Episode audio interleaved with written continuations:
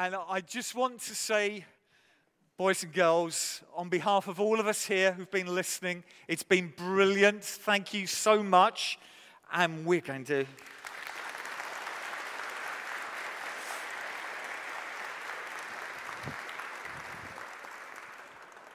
Now, the question that I want to ask to the boys and girls and to the mums and dads who are here is this Are you ready for Christmas? Are you ready? For, yes? Brilliant. I tell you what, there is a Christmas countdown. You may not have been doing this countdown in your head, but it's been happening. So, for example, some of you will have advent calendars. If you have an advent calendar, could you put your hand up? Some have, some haven't. Good. And it's just, as Ashley told us, six more sleeps to Christmas. Can I just say, are there any grown ups who have advent calendars? Let's, yes, there are some. Uh, there's actually quite a few.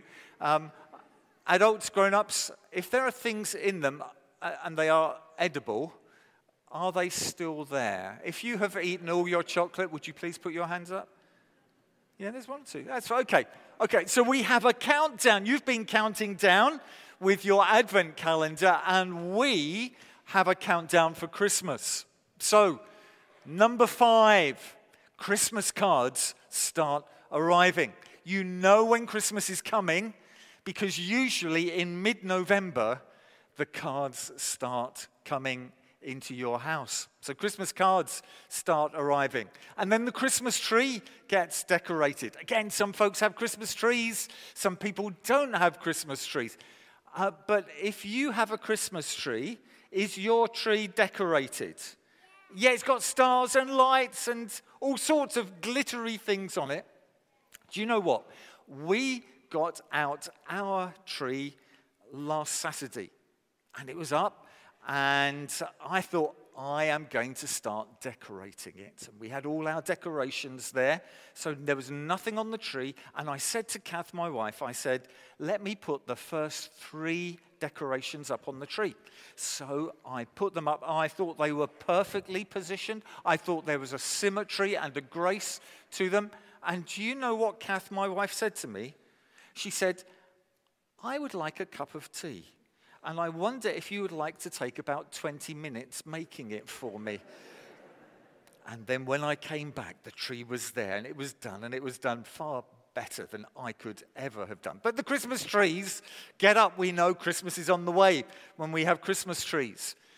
And then school finishes and holidays begin. Now, some of you here go to school. Did school finish yesterday? Not yesterday, no, Friday for so yeah, it's done. Does anyone have to go back to school tomorrow? One of the, you've got to go to, we've got two at the back, we've got schools three. Oh, I do, I'm sorry for you guys. But for most of us, I'm particularly sorry for the teachers, in all honesty. But school has finished and the holidays begin. Now, I don't think we're going to be getting snow. But if there is snow, it's fun. You could do a snow angel in the snow. And you can enjoy it because, well, you can maybe sleep a little bit longer in bed. And the holidays have begun. So you know Christmas is almost here. And then two Christmas presents are bought. I wonder, have you bought presents for mum and dad? Have you got something for mum and dad? We won't say it out loud because just in case mum and dad are listening and watching, but have you got Christmas presents? Good, because you buy the Christmas presents. And then it gets to Christmas Eve, the night before Christmas, and you go to bed, and you know the feeling, it's so exciting because it's going to be Christmas the following day. Yay! And probably you will wake up round about three to four o'clock in the morning and you're worried that mum and dad have forgotten. So you'll just go into their bedroom and you'll go, It's Christmas! It's exciting. And we know Christmas is on the way when that happens. So the question is this Are you ready for Christmas? We've had the countdown. But I also want to say God has a countdown for Christmas. God was ready for Christmas. He was ready to send his one and only Son, the Lord Jesus, to be our rescuer, to be our friend, to be our Savior. So, on the countdown here, number five, we note that many, many years ago, long time ago, when sin and rebellion came into the world, when friendship with God was ruined by us God, in his wonderful grace and love, said, I'm going to send someone who's going to deal with that problem. I'm going to send someone who will make that friendship close again. And so, right at the beginning, many, many years ago, when sin came into the world, God said, I'm going to send someone. And what's amazing is that over the period of time, as God was at work and working through the people of Israel and through lots of things that they did, through temples and sacrifices, God was deliberately pointing forward to the rescuer, to the one he had promised. And so, for example, in the sacrifices that they did, do you know, sometimes they would get a lamb and they would, they would sacrifice a lamb for the sins of other people. And, and people would go, This is really weird. This is, this is strange. But actually, God was using that to point forward to the rescuer that he was going to send. And he would send some people who would speak out words that told of what was going to happen. So, for example, one of the prophecies was that the king was going to be descended from King David, the rescuer, was going to come from King David. And also, another prophecy said he will be born in Bethlehem. Bethlehem was David's town. And then, sure enough, what happened is that as we have seen, Mary and Joseph went to Bethlehem, to the place that all the prophets had point, pointed to, where the rescuer would come from. And there Jesus was born. God had prepared for Christmas. And in fact, it didn't end there. The Bible tells us this, but when the time had fully come, when all the pictures, all the prophecies, all the pointing forward to the rescuer, when they, that time was fulfilled, God sent his son. And so Jesus came, but Jesus came with a reason. And the Bible tells us that Jesus came to redeem to be that rescuer. In fact, the great work of Jesus was not done in a manger, in a cattle feeding trough, it was done on a cross outside the city walls of Jerusalem. And you remember I told you about the sacrifices, how lambs were sacrificed. Jesus was the one who was the great sacrifice for sin. And he went to a cross and he died on a cross and he took upon himself all the sin and all the rubbish that people like us do. And he took what we deserve. He died in our place. And this is why he came. This was God's rescue plan for people like us who've been separated from friendship with God. But it didn't even end there. Jesus died on that cross. But the wonderful thing is, he beat death and he beat sin and he beat hell and he rose again on the third day. And when some women went to the tomb where he was laid, do you know, the wonderful thing was the stone had been rolled away. They were able to see inside, and there wasn't a dead body. It was just some grave clothes, for Jesus had risen from the dead. Jesus was the victor, he was the conqueror, he was God's rescuer for sinners like us. That is such wonderful news. But we've been talking about the last time Jesus came. Do you know this? Jesus is going to come again. He's coming again. And there is a countdown to Jesus coming again. You see, number five, the angels promised that Jesus would return. So Jesus died on a cross for people like us. He rose from the grave and then the Bible tells us he ascended into heaven. And as Jesus was going back to his Father in heaven, there were angels who said, Just as you've seen Jesus go, he's going to come back. Jesus is going to come back again. So they promised that. One of the promises that we were told would happen before Jesus came was that the temple in Jerusalem would be destroyed. And in fact, that did happen. It happened in 70 AD. That was another of the countdowns to the return of Jesus. We are told that before Jesus returns that Christians will experience intense persecution. And you may be aware of this, but Christians are the most persecuted group on the face of this planet. Last year, 4,731 believers in the Lord Jesus Christ were murdered.